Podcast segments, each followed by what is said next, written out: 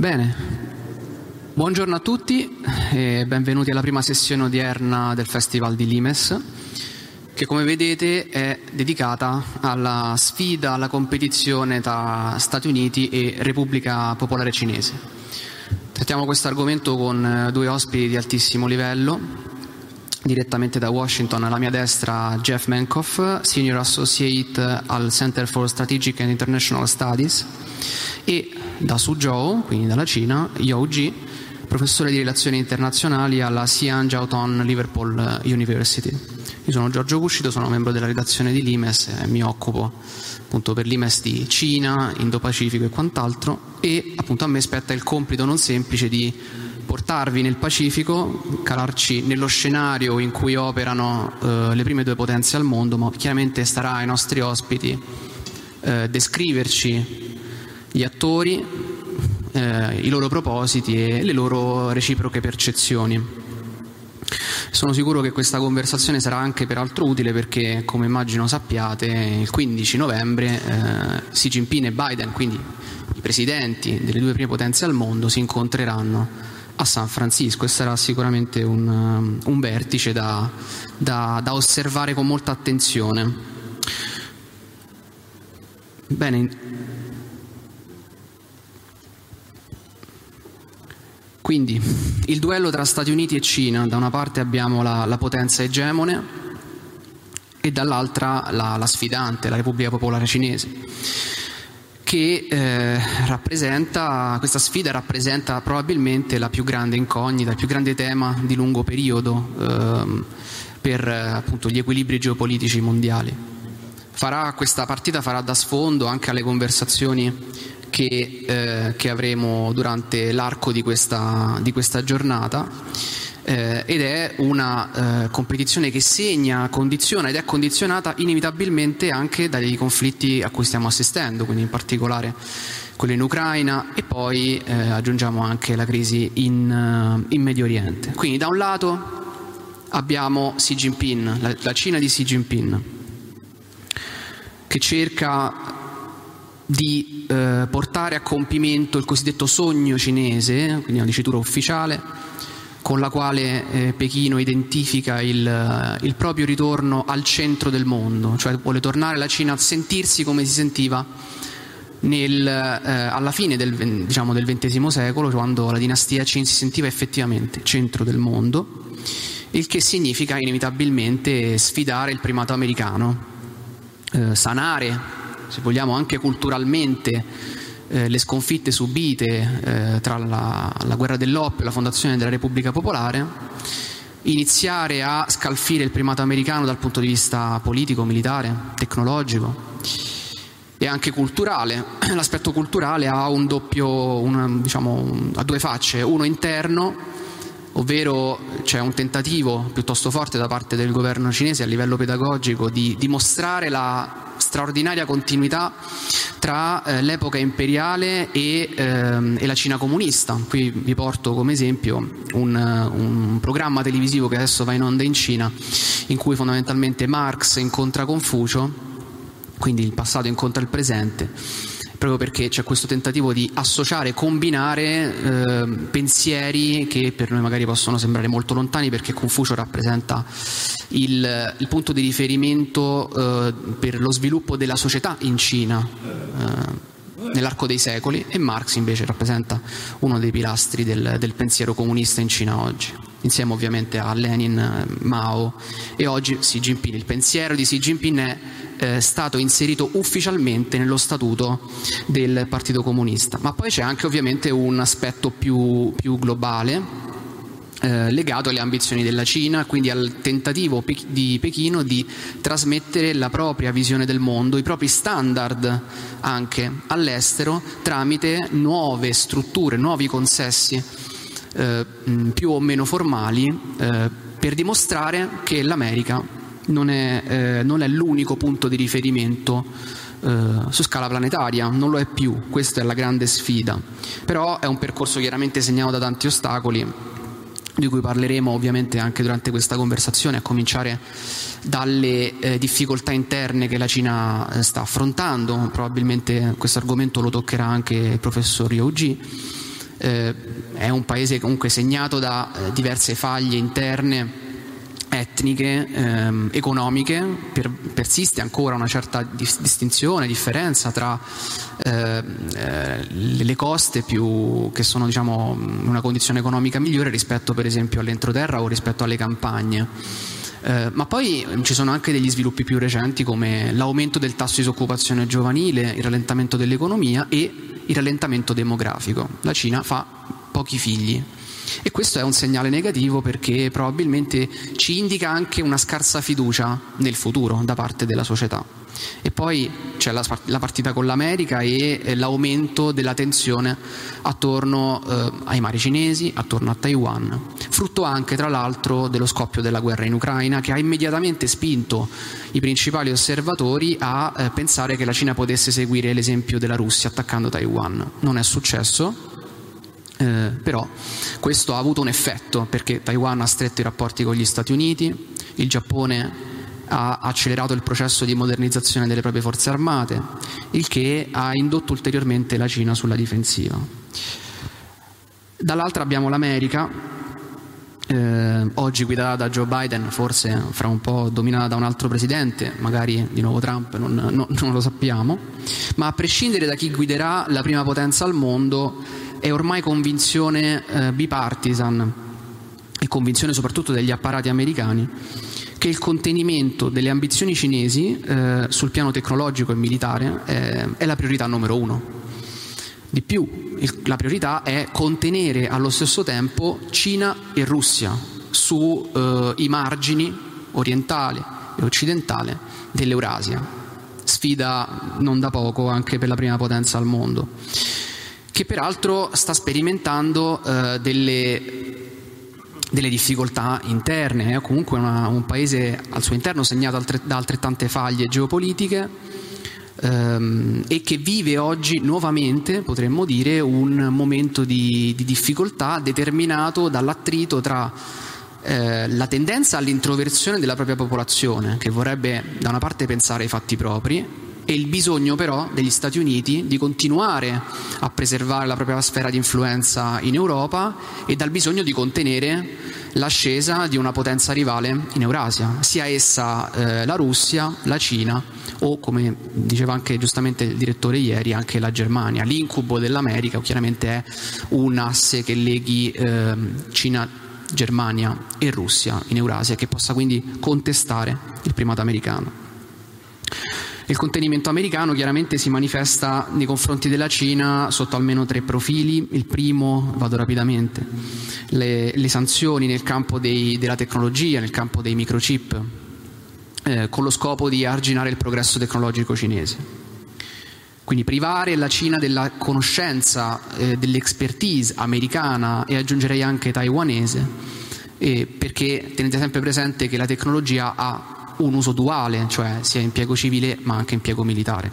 Taiwan ha un ruolo fondamentale perché eh, mh, su quest'isola così piccola ma così vicina alla Repubblica Popolare, non solo geograficamente, anche dal punto di vista culturale, eh, eh, si trova eh, TSMC, cioè una delle principali aziende di semiconduttori al mondo, è un anello fondamentale della filiera produttiva tecnologica.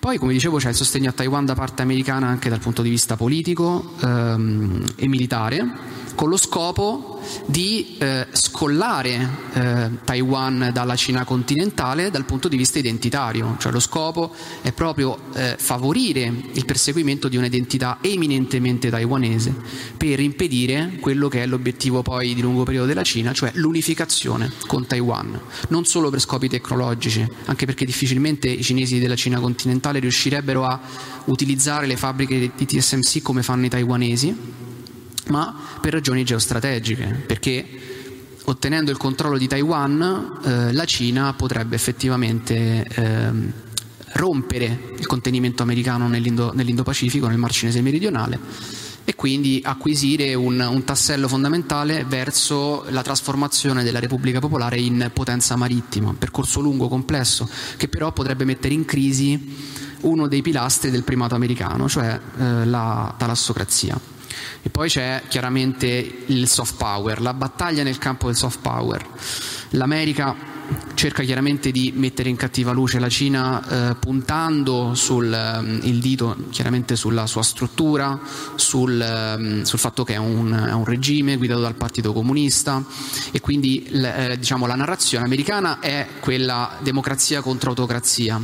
Allo stesso tempo la Cina cerca di schivare questa, questa contrapposizione tentando di, di, dimostrare che invece la Cina stessa ha sviluppato un proprio percorso coerente, pacifico, questa è la narrazione ufficiale, e poi che ha creato una propria versione di democrazia. Insomma, è sempre una questione di, di prospettive e di, eh, di modo in cui una potenza racconta se stessa agli altri. Però il campo del soft power è un campo decisivo tra queste due eh, potenze, anche perché eh, la Cina oggi non riesce per esempio a convincere i taiwanesi della, della bontà dell'unificazione.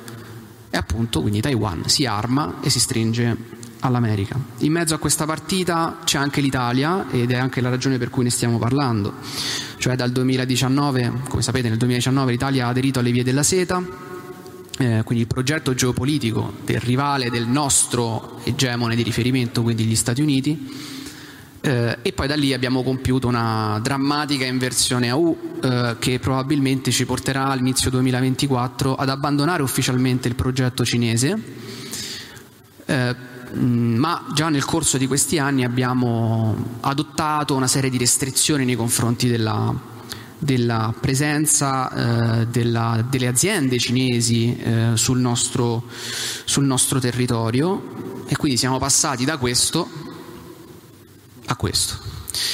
Quindi le, le dinamiche sono cambiate, eh, qui era un periodo in cui ecco, il governo, il loro governo Conte pensava che avremmo potuto con un grande salto in avanti, citazione cinese, ehm, colmare il divario con le altre potenze europee per ehm, fare affari con la Cina senza sporcarci le mani con le questioni geopolitiche, avevamo fatto male i conti al punto che ehm, poi dopo abbiamo optato per una direzione diversa e oggi addirittura stringiamo i rapporti con l'India e con il Giappone, quindi due dei principali rivali eh, della Repubblica Popolare, ehm, per sviluppare nuove, nuove, collaborazioni tecnologiche, militari e anche infrastrutturali. Se ricordate qualche tempo fa al G20 di Delhi si è parlato proprio di una partecipazione, di una disponibilità italiana a, eh, ad aderire al corridoio che doveva e che dovrebbe in teoria collegare l'India all'Europa passando per l'Arabia Saudita e per Israele. E capite che, bene che oggi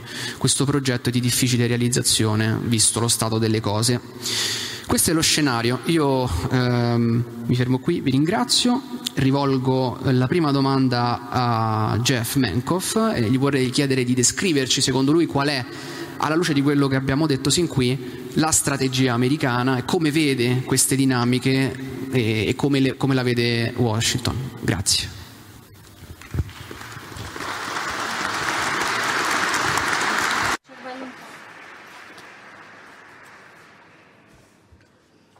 Grazie, grazie mille e grazie innanzitutto per essere qua con noi questa mattina.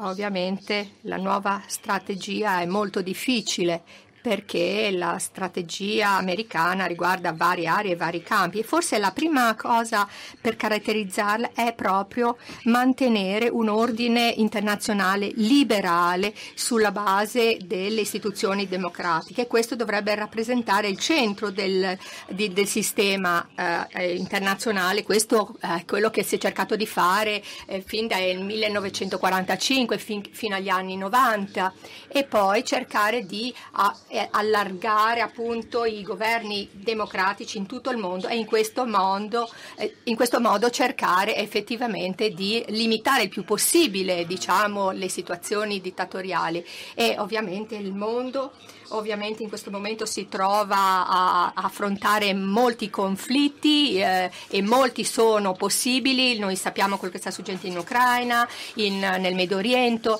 e, e questo quello che sta cercando proprio di fare gli Stati Uniti è proprio di evitare tutti questi conflitti e di evitare dei, dei governi non liberali, non occidentali, sottolineo l'aspetto non liberali, le potenze non liberali e non occidentali di approfittare di, proprio di questi conflitti proprio per eh, limitare questa apertura a questo ordine internazionale liberale e ovviamente la, il sostegno per la, l'Ucraina è proprio per eh, cercare di preservare un sistema basato sulle norme, sulle leggi così quello che si sta facendo anche nel Medio Oriente. Ovviamente la situazione è più complicata, ma allo stesso tempo eh, l'obiettivo è quello di mantenere e di conservare la sicurezza di un nostro alleato democratico.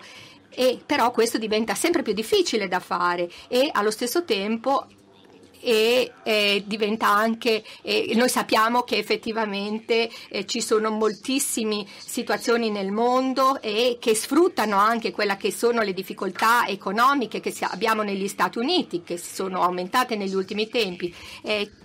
c'è questo c'è infatti questa dis- dissatisfazione all'interno degli Stati Uniti proprio di tutto quello che sta succedendo e questo a partire dal 2003 e possiamo vedere adesso che negli Stati Uniti c'è appunto un'ondata contraria a quello che era effettivamente una maggiore apertura degli Stati Uniti nei confronti del resto del mondo. E quindi c'è e c'è questo ostacolo nei confronti di, eh, in, affinché gli Stati Uniti eh, non continui in, questa, in queste politiche di apertura e poi parlando effettivamente dai vari sfidanti, ai vari punti di crisi stanno continuando ad aumentare in tutto il mondo.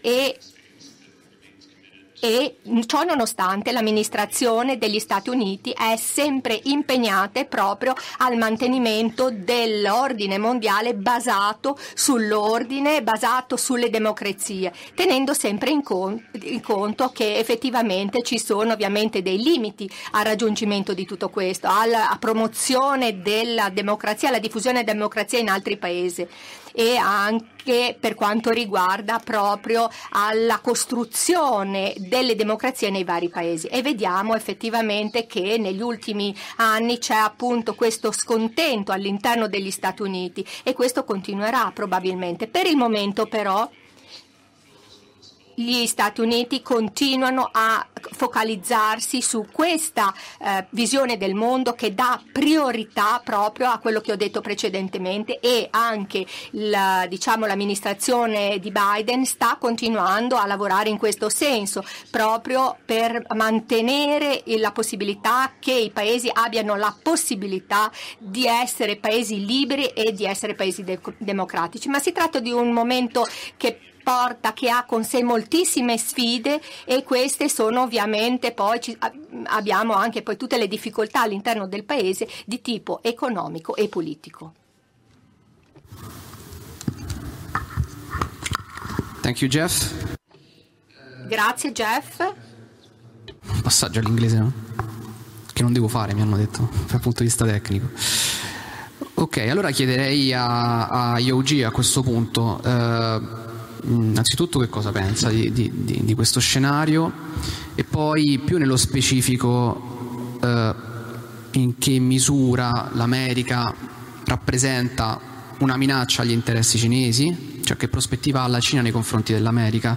Ieri parlavamo anche di un rapporto, a, a tavola parlavamo di un rapporto un po' di, di amore e odio anche nei confronti degli Stati Uniti e poi se effettivamente alla luce anche dello scenario descritto prima, se secondo te la Repubblica Popolare è in grado effettivamente di completare questo risorgimento e conseguire l'unificazione con, con Taiwan.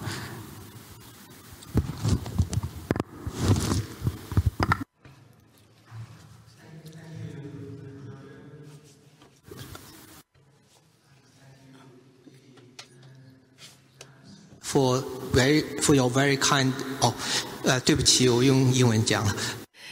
Chiedo scusa perché ho parlato, io ho parlato inglese, grazie al Presidente, grazie alla Limes per il vostro invito, sono molto onorato per questa occasione.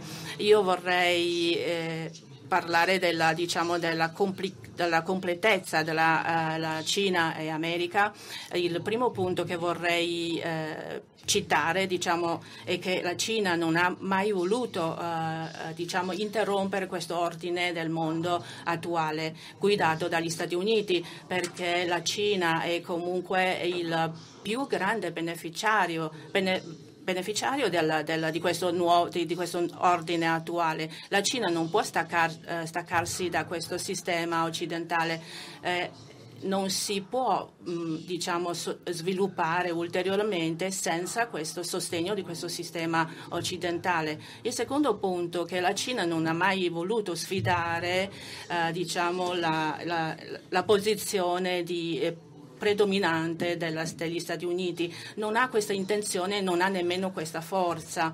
Per il momento la situazione tra Stati Uniti e la Cina eh, diciamo, si, si, si, vede che gli Stati, Stati, Uniti ha una posizione predominante contro la Cina e comunque la, sia dal punto di vista economico, eh, tecnologia e militare perciò non ha la capacità anche di sovvertire la posizione dell'America, perciò eh, se dovessimo peggiorare la relazione con l'America diventa difficile anche collaborare e mantenere una buona relazione con altri paesi occidentali. Questo non è a nostro vantaggio, per esempio anche verso l'Italia. L'Italia comunque è un paese occidentale, diventa difficile poi mantenere questo tipo di amicizia.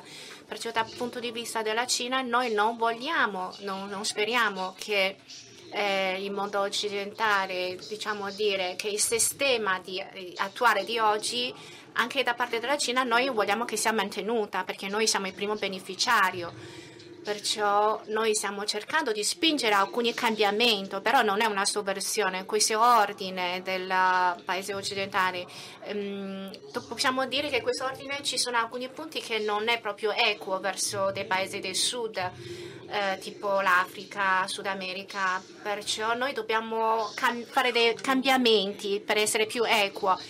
Però la nostra attitudine verso questo ordine mondiale attuale non è, non è, uguale come quella di Russia. Noi vogliamo fare dei cambiamenti interni, però mantenere l'ordine di oggi. Però Russia, ovviamente, loro eh, vogliono proprio fare sovversione di cambiare completa, completamente, cambiare, loro vogliono un altro sistema, è una minaccia più potente invece da parte della Cina, è un'attitudine razionale anche comprensibile ed è giusto.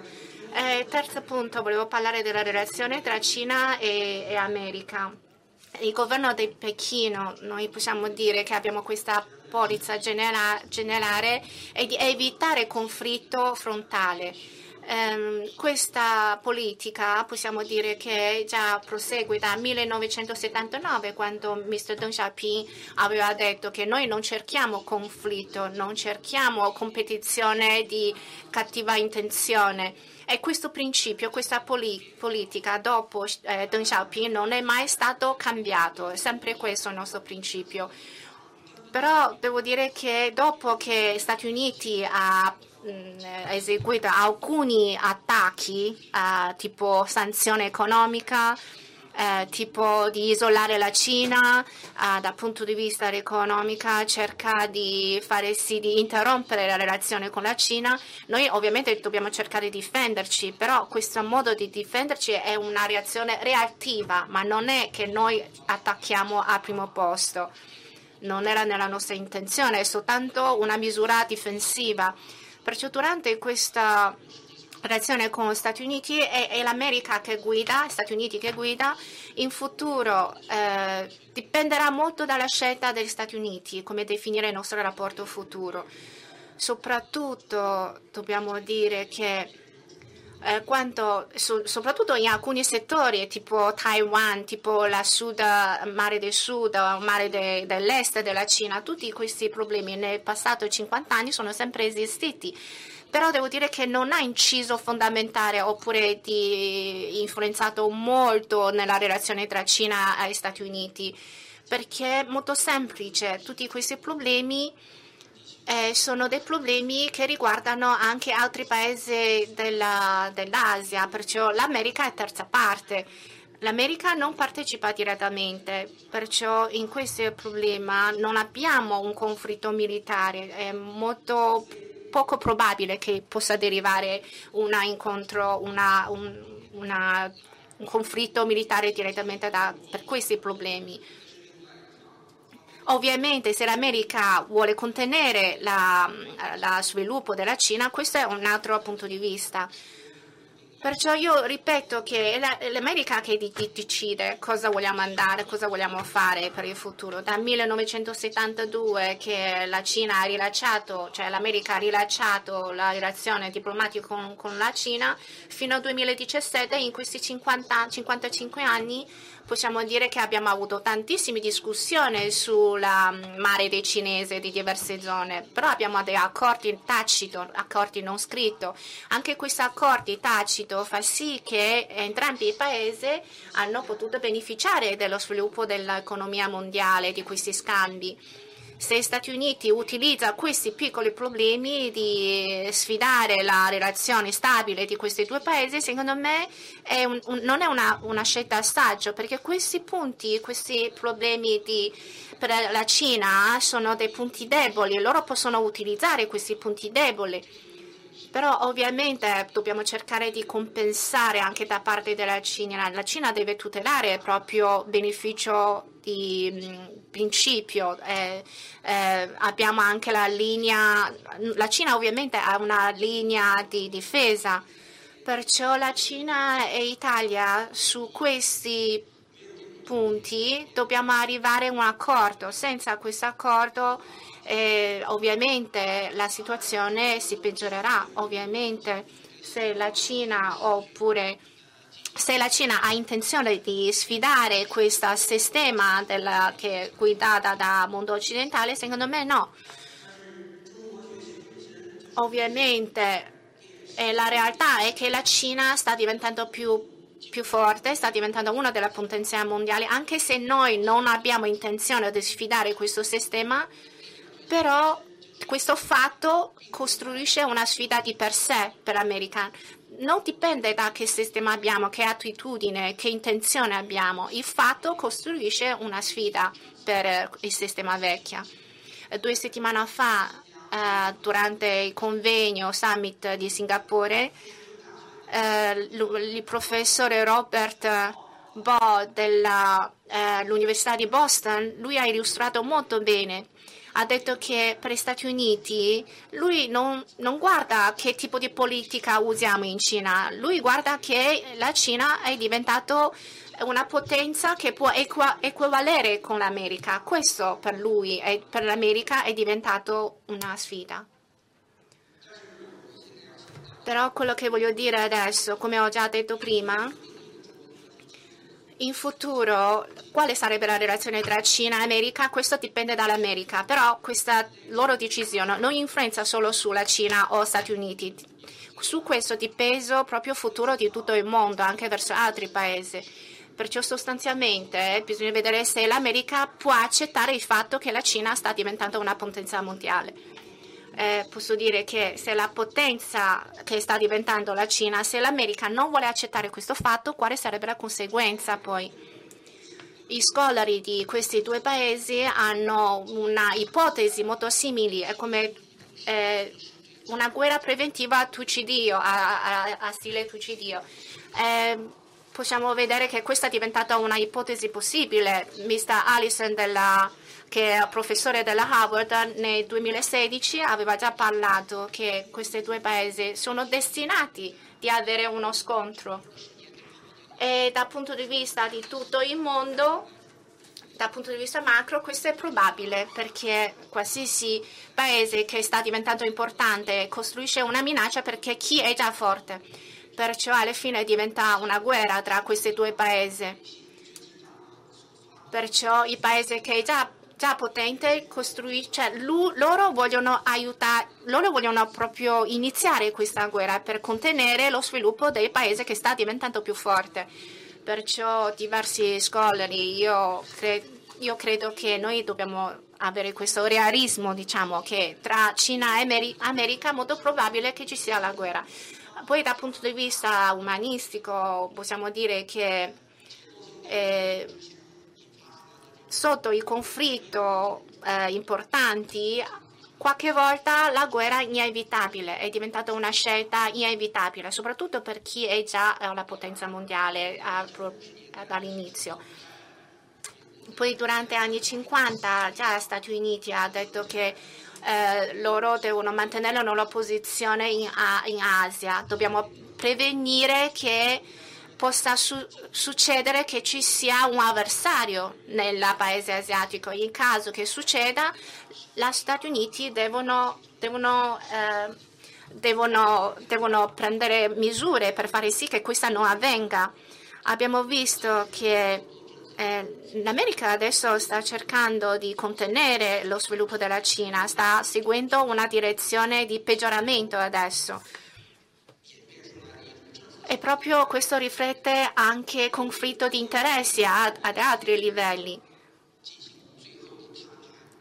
Sicuramente alla fine ci sarà un showdown, ci sarà un momento che ognuno dipend- deciderà cosa vuole fare. Come Mr. Xi Jinping ha detto, dobbiamo trovare un modo di convivere correttamente ha detto che la zona Oceano Pacifico è abbastanza grande, può contenere sia la Cina sia gli Stati Uniti. Questo è un modo molto semplicistico di descrivere le cose, però durante il nostro uh, conflitto è, dif- è, facile da dire ma difficile da realizzare, perciò noi do- dobbiamo preparare a peggio adesso. Per esempio si può preparare un conflitto militare, è possibile, ma la, sta, eh, la situazione, la politica, diciamo, degli, uh, la politica degli Stati Uniti, se diventa troppo, sfid, uh, troppo aggressiva, potrebbe succedere. Posso, posso, citare alcuni esempi, per esempio negli Stati Uniti la sua politica interna potrebbe eh, influenzare la sua scelta razionale. In, negli Stati Uniti sentiamo spesso eh, che negli Stati Uniti non, non, non, abbiamo bisogno di un amico, abbiamo bisogno di un nemico. Se non abbiamo questo nemico non può giustificare la, lo sviluppo dell'industria militare, bellico. Eh, per esempio anche per l'anno prossimo ci sarà l'elezione, se non c'è un nemico comune eh, è difficile che eh, la, la, popolazione americana eh, possano unirsi. O, ovviamente gli Stati Uniti è molto forte da questo punto di vista militarmente, quindi psicologicamente pensano che con, contro una dalla, dalla posizione, con la posizione predominante per affrontare un, un nemico, una, una controparte, soprattutto per dare pressione, per esercitare pressione contro la parte eh, diciamo, eh, eh nemico. Quindi da questo punto di vista eh, penso che è facile, che è, è, probabile che potrebbe succedere una, una guerra, ma i due leader, i, i, leader dei due paesi, di due potenze, devo, hanno la responsabilità nei confronti dell'umanità, quindi devono decidere eh, calco- devono calcolare del, del, del costo della, della, guerra. Se dovesse succedere una guerra sarà la terza guerra mondiale, quindi anche il, i leader di questi due paesi devono rispondere a questa responsabilità storica. Quindi mm, io eh, sono contento, cioè è sicuramente molto importante il, l'incontro della settimana prossima tra Xi Jinping e Biden e soprattutto adesso c'è questo, diciamo, questo ca- ca- cadere giù eh, in, modo li- in, modo libero. Eh, se dovessero cadere in, mo- in, in modo libero eh, potrebbe succedere qualcosa di grave. Ovviamente ci sono un consenso tra i due, eh, due parti. La, prima, eh, la, prima, cosa e più importante è, è come evitare questo diciamo, conflitto militare, soprattutto eh, per Presidente Biden e per Presidente Xi Jinping. Quindi eh, ovviamente la situazione internazionale sta cambiando molto forte e fortemente, mai successo in passato dopo la seconda guerra mondiale, anche in guerra eh, la, la, questa guerra che è attualmente in corso in, in Europa, eh, in me, questo conflitto in Medio Oriente e anche nella, nella penisola di, eh, di Corea. Per quello i, diciamo, questi, leader, questi leader di questi due paesi, di queste due potenze devono rispondere alla loro responsabilità, devono rifletterci. Quindi siamo contenti, diciamo, siamo incoraggiati a vedere questo summit della settimana prossima e ci auguriamo che possano raggiungere qualche obiettivo comune. Eh, ritorniamo al, al, diciamo, al, rapporto tra Stati Uniti e la Cina.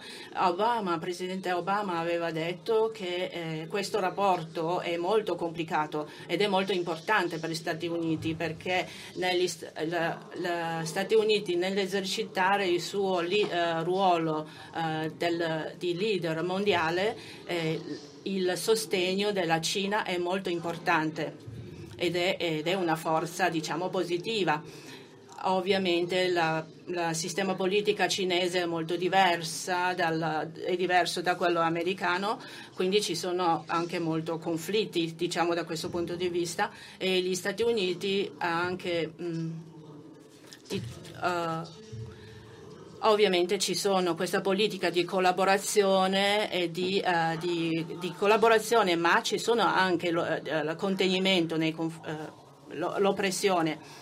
Per quello, diciamo, dal, dallo scorso, dal rapporto, hanno già mh, mm, diciamo, definito la Cina come un, come un, come un, come un rapporto di, controver- controverso quindi eh, come reprimere la Cina, diciamo, contenere l'ascesa della Cina ed è diventato, una, diciamo, è diventato nella politica degli Stati Uniti.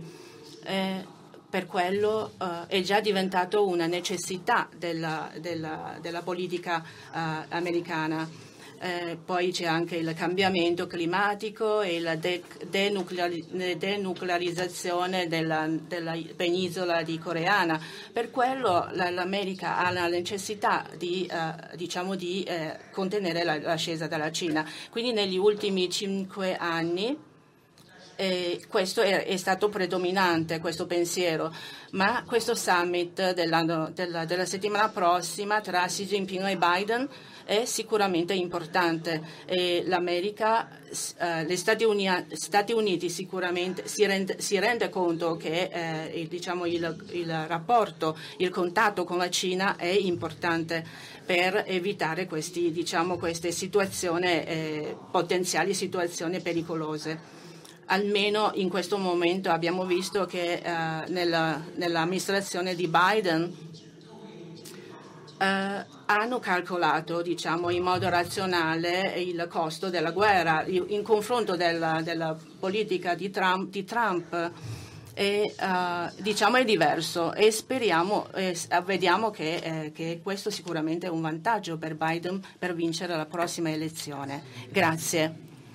La palla a, a Jeff, chiedendogli ovviamente cosa pensa di, di quanto è stato detto e poi vorrei eh, chiederti meglio cosa pensi del, del, rapporto tra Cina e Russia che, che, che, che G ha menzionato eh, e appunto eh, ha detto noi non vogliamo cambiare il sistema come, come la Russia, no? quindi c'è una, c'è una differenza tra Cina e Russia. Vorrei chiederti innanzitutto se secondo te è così, come vedi questo, questa, questa collaborazione, qualcuno la definisce alleanza, qualcuno come vediamo no, evidentemente, e poi eh, applichiamo anche questa cosa a un teatro specifico, cioè all'Ucraina, come, come, tu vedi la situazione in Ucraina e come vedi la, la, posizione dell'America? E anche se magari Cina e Russia possono fare qualcosa insieme su quell'argomento che evidentemente potrebbe rivelarsi un danno per entrambi, visto anche il fatto che comunque la Cina tempo fa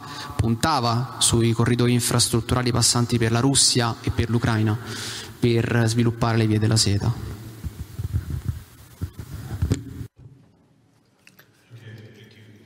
Bene, grazie per queste domande. Allora, le relazioni fra Cina e Russia sono estremamente complesse e ci serve un contesto storico. Dobbiamo sempre tenerlo presente quando ne parliamo. Quindi, come potete ricordarvi, c'è stata una divisione forte fra eh, la Cina e l'Unione Sovietica più o meno nel terzo quarto del XX secolo e c'è stata anche una forte disputa sui confini alla fine degli anni 60 e all'inizio degli anni 70. Questo fece sì che poi Kissinger si aprisse alla Cina e poi anche il presidente Nixon dopo Kissinger sono riusciti a riportare la Cina nel bilancio un po' internazionale, proprio perché allora le relazioni fra Cina e Russia erano pessime e quindi l'idea era che questo avrebbe consentito agli Stati Uniti in qualche modo di, di avere un ruolo di bilanciamento un po' fra quella che stava diventando la configurazione mondiale. Oggi questo è molto più difficile perché la relazione fra Russia e Cina è molto più vicina, molto più stretta di quanto non fosse durante la guerra fredda. E il riavvicinamento fra Cina e Russia è cominciato negli anni Ottanta e ha continuato anche dopo il crollo dell'Unione Sovietica. E questo c'è da dire che ha anche senso, ha senso che questi due paesi abbiano buone relazioni, hanno un confine in comune, la Russia è un grande produttore di gas, di petrolio e di merci per la Cina che è un mercato enorme e quindi il progresso in queste relazioni, questa normalizzazione prima fra Cina e Unione Sovietica e poi fra Cina e Russia in generale è stato uno sviluppo positivo. Ora, arrivando alla fine degli anni 90, questa relazione ha cominciato ad avere un significato già più a livello globale. Le, I leader di Cina e Russia firmarono nel 1997 una dichiarazione su un nuovo ordine. Eh, l'idea era quella di un mondo più multipolare, democratico nel senso di dare più voce a diversi paesi nel mondo. E questa dichiarazione avvenne in seguito alla prima ondata di espansione della Nato e eh, anche in seguito a passi, misure prese dalla Russia, eh, quindi un tentativo di indicare agli Stati Uniti e al resto del mondo che la Russia aveva anche altre opzioni. Quindi non necessariamente l'unica via era riavvicinarsi all'Occidente. Poi nel, nei decenni successivi ci sono stati alti e bassi nelle relazioni fra Cina e Russia e anche fra Cina e Stati Uniti e anche fra Russia e Stati Uniti. Ma le relazioni col, fra Russia e Stati Uniti e, e, con l'Occidente hanno cominciato a diventare sempre più complicate e questo ha fatto sì che le relazioni con la Cina da parte della Russia diventassero più strette non soltanto a livello economico, commerciale o anche a livello di sicurezza lungo il confine, ma anche in altri ambiti proprio che andavano ad avere poi un'influenza sul sistema globale. In buona parte degli anni 2000 la, i leader russi hanno coltivato la Cina così come altre potenze asiatiche per far sì che investissero eh, in Siberia e anche nel, nell'estremo oriente russo.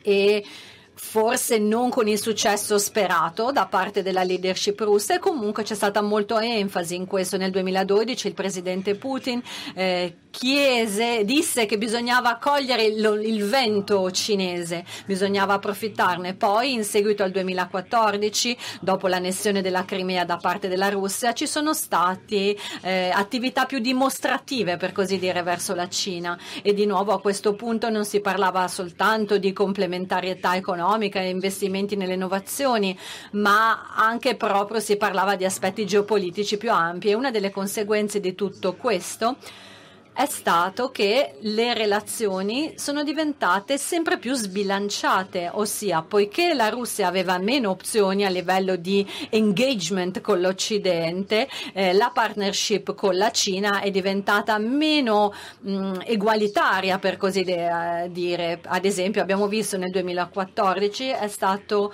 firmato un accordo per utilizzare i gasdotti siberiani, per portare gas naturale russo verso la Cina e questo è avvenuto, era stato negoziato per moltissimi anni, ma non era mai stato finalizzato. Infine, nel maggio del 2014, quindi proprio pochi mesi dopo l'annessione della Crimea, venne finalmente firmato questo accordo. E questo perché comunque la Russia doveva fare concessioni anche sui prezzi, sulle condizioni di proprietà e così via. E questo è stato un po' simbolico, ha dimostrato come le relazioni stessero cambiando.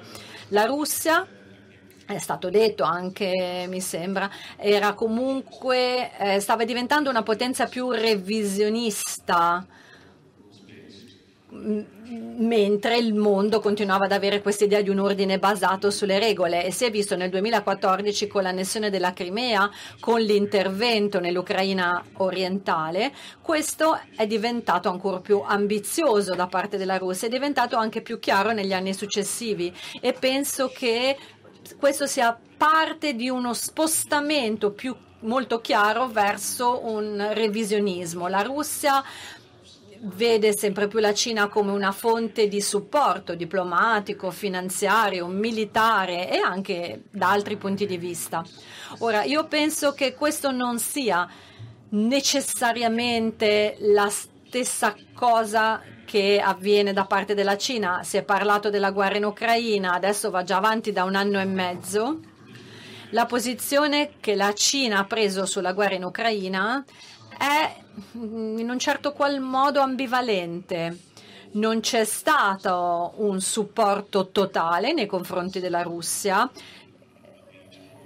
Eh, l'elite russa sicuramente ci sperava all'inizio della, della guerra, perché in seguito al 2014, dopo il 2014, fin da allora la Cina è stata molto cauta nel lavorare soprattutto in ambito economico e finanziario senza però esporsi troppo alle sanzioni europee e c'è stata una vera prudenza, una notevole cautela, soprattutto nelle istituzioni cinesi perché rischiavano appunto di poter essere sanzionate.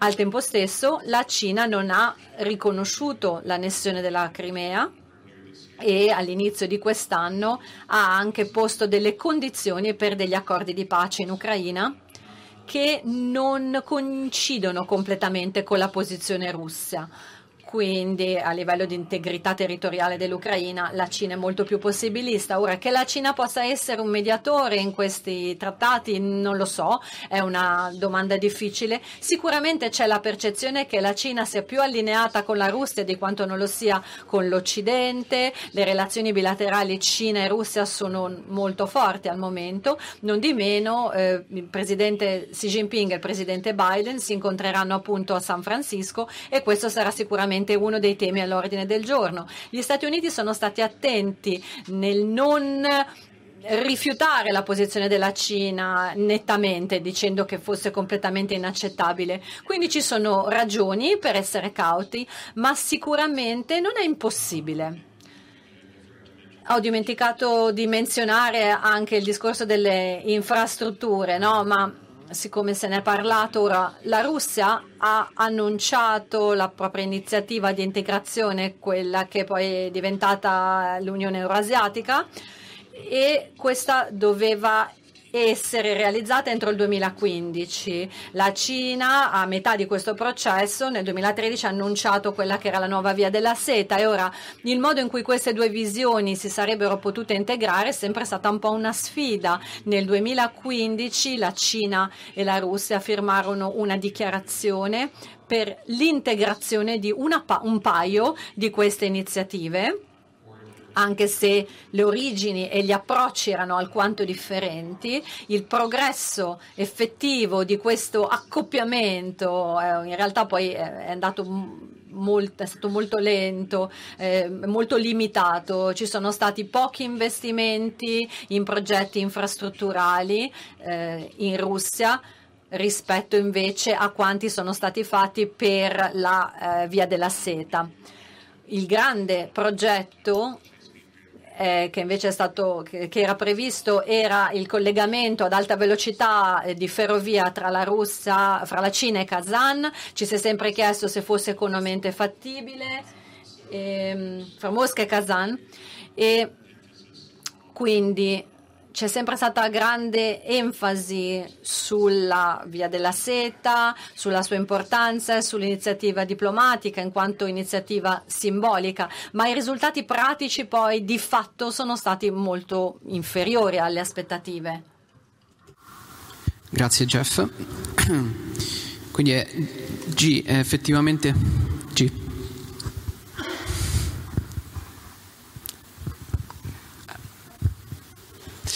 Eh, sei d'accordo con, con Jeff su, su, come lui ha visto, come l'America vede il, il rapporto tra, tra, Cina e Russia?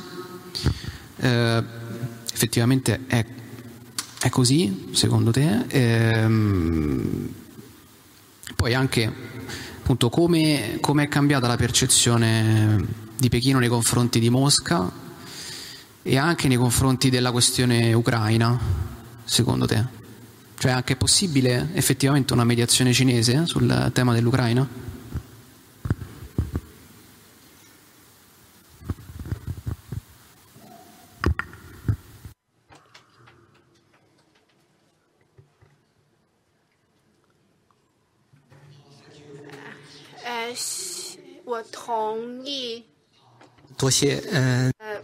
Grazie mille per la sua domanda. Uh, Jeff ha detto che è molto complesso la relazione tra Cina e Russia, sono molto d'accordo, perciò non possiamo uh, rispondere in due o tre, tre frasi perché è molto complicato. il motivo per cui è complicato, devo dire che la Cina e la Russia allo stesso momento devono affrontare della pressione dal mondo occidentale. Eh, loro hanno la, hanno la stessa posizione eh, perché il mondo occidentale sono ostili verso la Cina e verso la Russia. Sopra... Perciò questo cambiamento di potenza politica da un certo punto di vista, devo dire che l'America, Stati Uniti è un fattore di terza parte per questi due paesi e questo fattore di terza parte ha costruito una barriera per la relazione tra Cina e Russia. Perciò quando Cina e Russia quando devono confrontare, devono, devono, quando hanno questo problema di, di, sovranità, loro ovviamente si alleano, si, si collegano tra di loro, si supportano uno all'altro. Poi un'altra cosa io voglio dire è che sicuramente la Cina non sostiene questa invasione di Russia verso l'Ucraina però dato che ognuno, come ho detto prima, entrambi devono affrontare questa sfida dal mondo occidentale che devono no, anche la sopravvivenza della sua sovranità, in questo caso Cina e Russia saranno insieme. Perciò questo è anche quello che dobbiamo considerare. Perché questo sanzione non, verso la Cina e Russia non dipende dalla guerra tra Russia e, e Ucraina. Perciò quale sarebbe il giudizio della Cina? Che Putin non deve cadere, la sovranità della Russia non deve cadere. Dopo questo precondizionamento, quale sarebbe l'attitudine della Cina verso questa guerra tra uh, Ucraina e Russia? Possiamo veramente capire, analizzare bene questa situazione per la Cina se Putin cade, se il prossimo governo di Mosca sarà sicuramente anti-Cina. Questo è inaccettabile per la Cina. Non possiamo accettare che un altro paese, potenza mondiale, possa mettersi contro la Cina, soprattutto anche dal punto di vista di politica geopolitica. Non sarà soltanto l'America e sarà anche la Russia che sarà contro la, contro la Cina. Ovviamente nel nostro convegno di oggi parliamo della geopolitica. Da un certo punto di vista la guerra tra Ucraina e Russia non è soltanto un problema di sovranità, di moralità, e per il Pechino anche è una pressione geopolitica per il Pechino. Sul punto di questa base io credo che la Cina sicuramente ci sarà una visione molto chiara verso la Russia e verso gli Stati Uniti. Dal punto di vista morale dobbiamo mantenere la posizione neutrale, dal punto di vista esecutivo ovviamente non possiamo permettere che il governo di Putin possa cadere. Questo è quello che credo io. Grazie. Sorge spontanea, cioè quindi praticamente secondo quello che dice, quello che dice G, quindi insomma l'America ha una ragione in più per eh, sperare che, che Putin cada, cioè come come l'America secondo te dovrebbe eh, gestire Russia e Cina? Eh, contenerle, arginarle, usare una contro l'altra, eh, come è successo in passato, del resto quando l'America ha aperto i rapporti con la Cina in chiave antisovietica era anche pensato con questo proposito. Eh, secondo te come dovrebbe gestire questa strana coppia?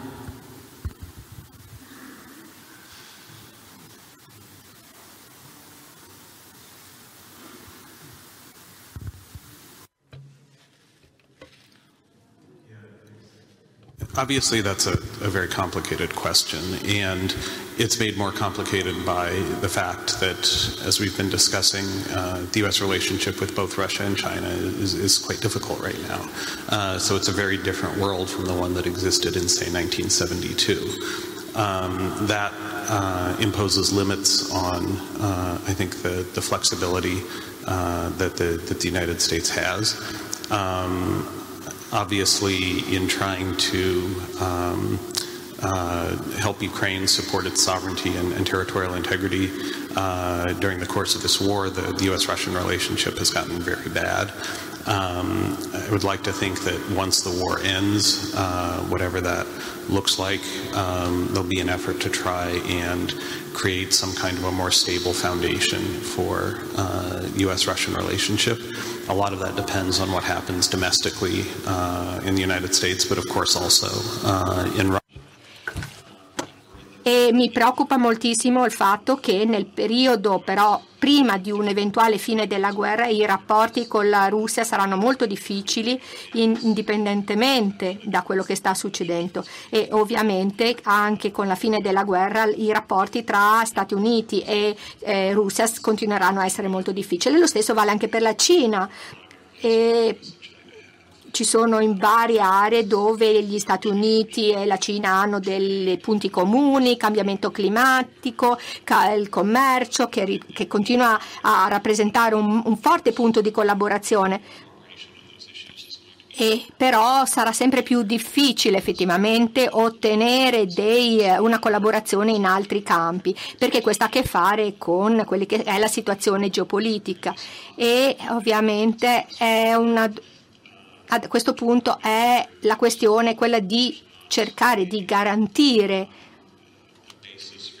che non ci sia una base per iniziare un conflitto diretto tra queste potenze e questo significa sottolineare eh, le, la, aspetti come quelli diplomatici, la diplomazia e questo ovviamente e ovviamente le grandi potenze conoscono quali sono le prospettive e tutti questi fattori sono molto importanti proprio nelle decisioni che questi dovranno prendere.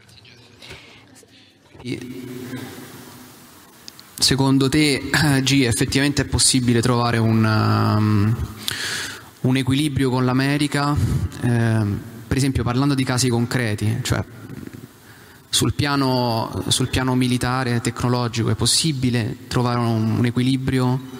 Eh, la Cina immagina per esempio di poter sviluppare una sfera di influenza propria mh, mm, e, e, e, quindi diciamo tra virgolette spartirsi il Pacifico o, oppure no? Cioè c'è un'idea in questo senso oppure no?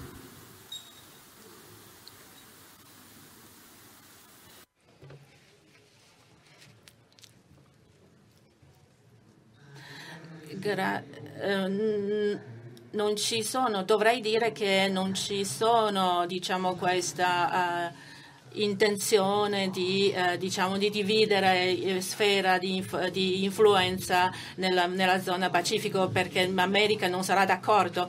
E quindi se vogliamo ingrandire la nostra influenza sicuramente eh, nascerà della, della, dei conflitti più forti. Per quello eh, penso che noi ci troviamo in una posizione debole e una posizione, diciamo, eh, anche la Cina eh, comunque anche la Cina e la, e la Russia met, messo insieme comunque in una posizione debole. Eh, per quello penso che la Cina e la, e la, Russia hanno una comprensione chiara su questo punto. Per quello, come avevo detto prima, la Cina e Russia nella zona pacifica volevano difendersi, non mantenere quella, diciamo, la linea di difesa, cioè il core uh, interesse di, di, difendersi, di difendere il proprio regime. E per quello uh, in, l'America è in una posizione aggressiva, diciamo, nel, sia nella zona del stretto di Taiwan, la zona di sud, eh, mare sud della Cina, è il punto debole della Cina. La Cina non è possibile cambiare, eh, non, ha, non, ha, possibilità di cambiare questa, questa, questo fatto. La Cina non può combattere, non può uh, attaccare, ma non può neanche rinunciare per quello deve mantenere questa posizione e non può neanche eh, diciamo, di usare dei mezzi militari ancora più aggressivi. Quindi si trova in una posizione più difficile. La, l'atteggiamento della Cina è molto chiaro, mantenere attuale, eh, la situazione attuale. Questa è la posizione della Cina. E quindi quindi tu al momento escludi che la Cina possa intervenire militarmente a Taiwan nel, nel breve periodo? Per prendere Taiwan, visto che fa parte comunque del, della, della linea difensiva cinese?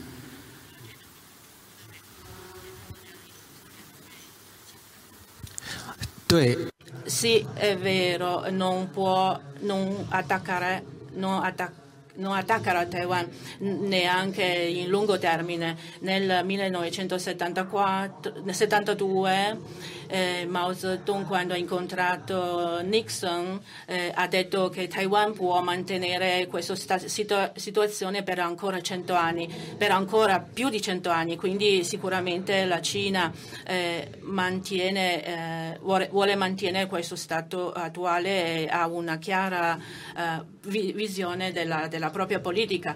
Mm, la Cina interessa, interessa, uh, è interessata a mantenere il proprio uh, potere all'interno del paese e creare del benessere per la popolazione e la, diciamo, la guerra, lanciare la guerra contro Taiwan non è uh, eh, quello significherebbe diciamo, il crollo totale della, economicamente della, della, Cina. Per quello il, la scelta diciamo, uh, razionale di un potere responsabile di una potenza responsabile è sicuramente una scelta che è più vantaggiosa, per se stesso.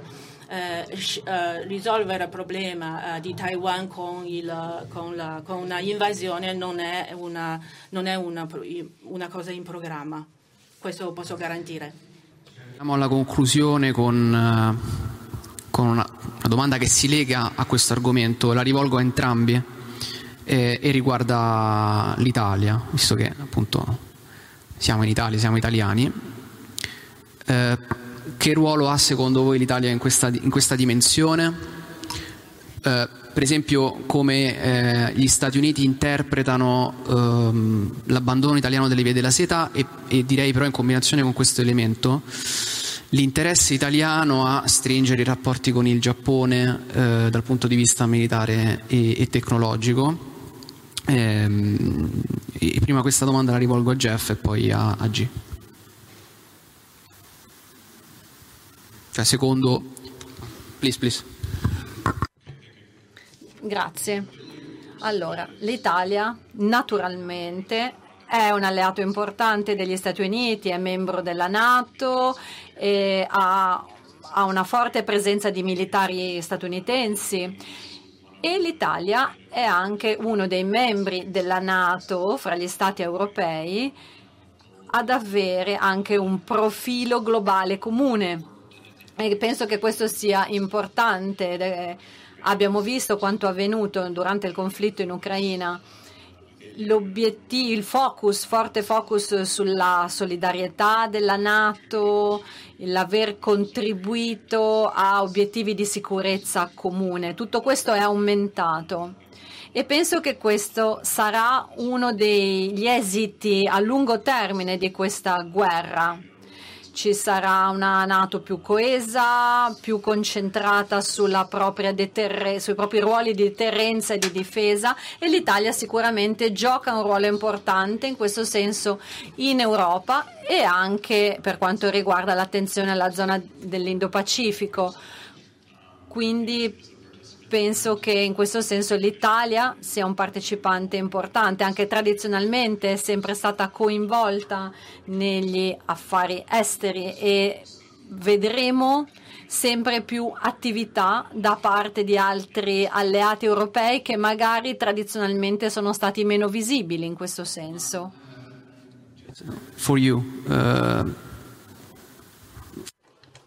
aspetto così che per, per, l'America non saremmo più utili, l'Italia non sarebbe più utile nel Mediterraneo piuttosto che nel Pacifico, inviando, perché per esempio, non so se lo sapete, ma l'anno prossimo il Cavour, quindi la nostra portaerei, farà un viaggio eh, fino all'Indo-Pacifico e andrà anche a Tokyo. Ecco. Cioè non siamo più utili da questo punto di vista nel Mediterraneo, nel contenere le minacce che provengono anche nei confronti dell'Europa e della Nato, eh, dall'Africa, dai, dai, Balcani e così via, piuttosto che ehm, investire tempo e risorse nell'Indo-Pacifico?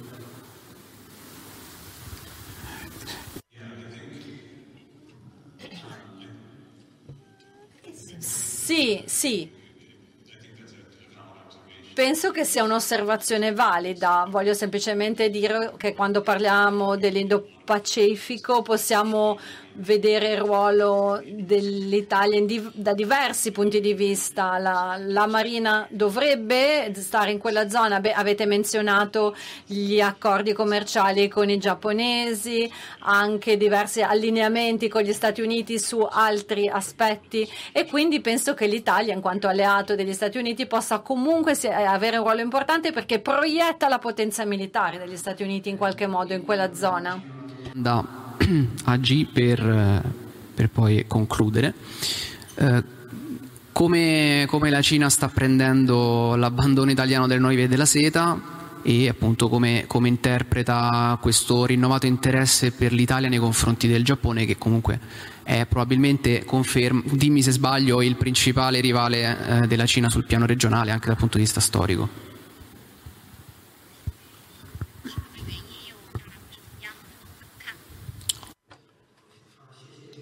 Grazie per la sua domanda. Io ho vissuto molti anni in Australia. Uh, posso dire che possiamo confrontare con l'esempio di Australia la relazione tra Cina e Stati Uniti quando è successo questa situazione di confronto. Tutti gli alleati degli Stati Uniti, soprattutto quelli importanti, hanno dovuto affrontare una situazione molto difficile, una sfida, perché questa sfida possiamo dire che eh, tra Cina, Italia e Stati Uniti, questa triang- triang- triangola- relazione triangolare non è più una tri- triangolare di equolati. Eh, se se America è alleato di Italia allo stesso tempo, ehm, fornisce anche una sicurezza di difesa per l'Italia e invece la Cina è una delle più importanti partner di commercio d'Italia e in realtà può portare molto beneficio all'Italia, però eh, tra Stati Uniti e Cina c'è questa situazione, come deve scegliere l'Italia, come deve decidere, diventa molto importante. Ovviamente eh, non è che puoi scegliere o non puoi scegliere, che, che diventa una imbarazzante perché devi per forza eh, scegliere una certa eh, direzione. Perciò One Belt One Road eh, diventa uh, un importante problema politica per l'Italia, decidere se rimanere o non rimanere nella One Belt One Road. Perciò l'Italia che quale scelta farà? Perché se la Cina va d'accordo con gli Stati Uniti, l'Italia, anche se esce dal, dalla One Belt One Road, è soltanto una decisione commerciale, però a questo punto è diventato un altro livello di scelta, è una risposta molto infelice. Per la Cina devo dire che io non credo che eh, la Cina ha, dà molta importanza all'Italia che esce o non esce da One Belt One Road. L'Italia come un paese sovrano è una normale scelta, una decisione normale, soltanto che la Cina magari si sente un po' imbarazzata perché l'Italia è uno dei paesi del G7 ed è l'unico paese G7 che ha partecipato a questa via della setta, a questo progetto. Perciò la Cina quando promuove questo progetto perde un supporto molto importante dal punto di vista della promozione di questo progetto. Da questo punto di vista io ho alcuni pensieri che vorrei condividere con tutti i presenti. Nel 1997, quando abbiamo partecipato al convegno tra Cina e, Italia, eh, Cina e Australia, io avevo eh, dato una, una slogan, Have the cake and eat it too eh, per il significato cinese è che eh, possiamo ottenere sia pesce sia le zampe dell'orso, vuol dire che possiamo prendere con due piccioni una fava, sia che dal punto di vista di contenimento o di...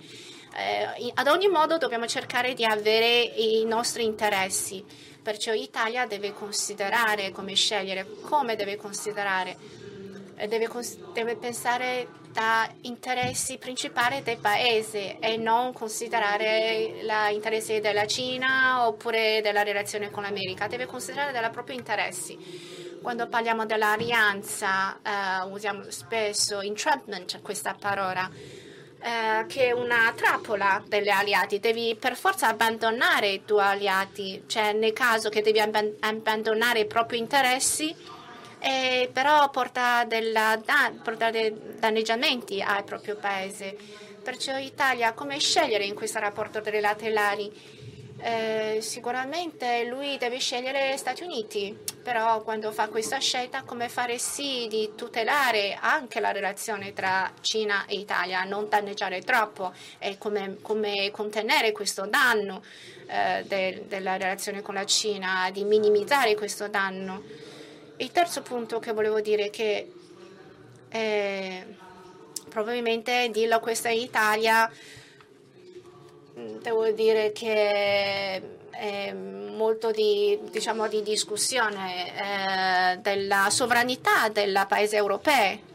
Anche questo, secondo me, è la sovranità strategica dei paesi europei. Italia come realizzare altri paesi aliati con Francia, con la Germania, come realizzare proprio sovranità della, dei paesi euro, euro, europei, come soprattutto eh, tra Cina e Stati Uniti in queste relazioni trilaterali, in questa reazione, come proteggere i propri interessi a massimo. Questa la sfida che deve confrontare l'Italia. Per il governo di Pechino, sempre il governo di Pechino, non è soltanto per l'Italia, anche per tutti i paesi europei. Non abbiamo questo conflitto di guerra eh, perché tra Cina e America è un conflitto strutturale, invece con l'Italia non esiste questo conflitto strutturale, non esiste nessun tipo di complaint storico, non c'è nessun tipo di eh, conflitto geopolitico importante, perciò Cina e Italia, se non dovesse essere fattore degli Stati Uniti, possiamo dire che è è un ottimo modello di collaborazione tra i due paesi, come Cina e Canada, cin- eh, Canada cinque anni fa. La Cina con l'Australia di cinque anni fa, allo stesso modo. Diversi sistemi politici però lo stesso obiettivo economico, fare sì che possiamo lavorare insieme e lavorare molto bene insieme anche. Quattro giorni fa il premier dell'Australia ha fatto un discorso a Shanghai eh, ha fatto un esempio in questo suo discorso, ha detto che due anni fa la Cina ehm, ha sei sanzioni verso eh, sei prodotti che proviene da Italia. L'anno scorso eh, queste importazioni di questi eh, prodotti sono do, soltanto 88 milioni di dollari. Da quando abbiamo tolto questa sanzione, questi sei prodotti è arrivato in Cina, il numero è arrivato 6 miliardi di dollari. In un anno eh, da 88 milioni di dollari è arrivato a 6 miliardi di dollari. Da qua possiamo vedere che come bilanciare la relazione trilaterali mo- è molto significativo, anche molto interessante. Questo è un fatto, è un, è, è un esempio per tutti noi per ore purtroppo ci dobbiamo fermare. Eh, mh, eh, direi che il concetto chiave ecco, dell'Italia eh, deve scegliere potrebbe fungere un po' da, da guida diciamo, di queste giornate, dobbiamo scegliere cosa fare dal punto di vista strategico nel contesto che abbiamo sin qui descritto. Io ringrazio i nostri ospiti e eh, a breve restate qui perché a breve inizia prossimo, una prossima sessione intitolata Africa contro Europa. Ancora grazie ai nostri ospiti, grazie a voi e buon proseguimento.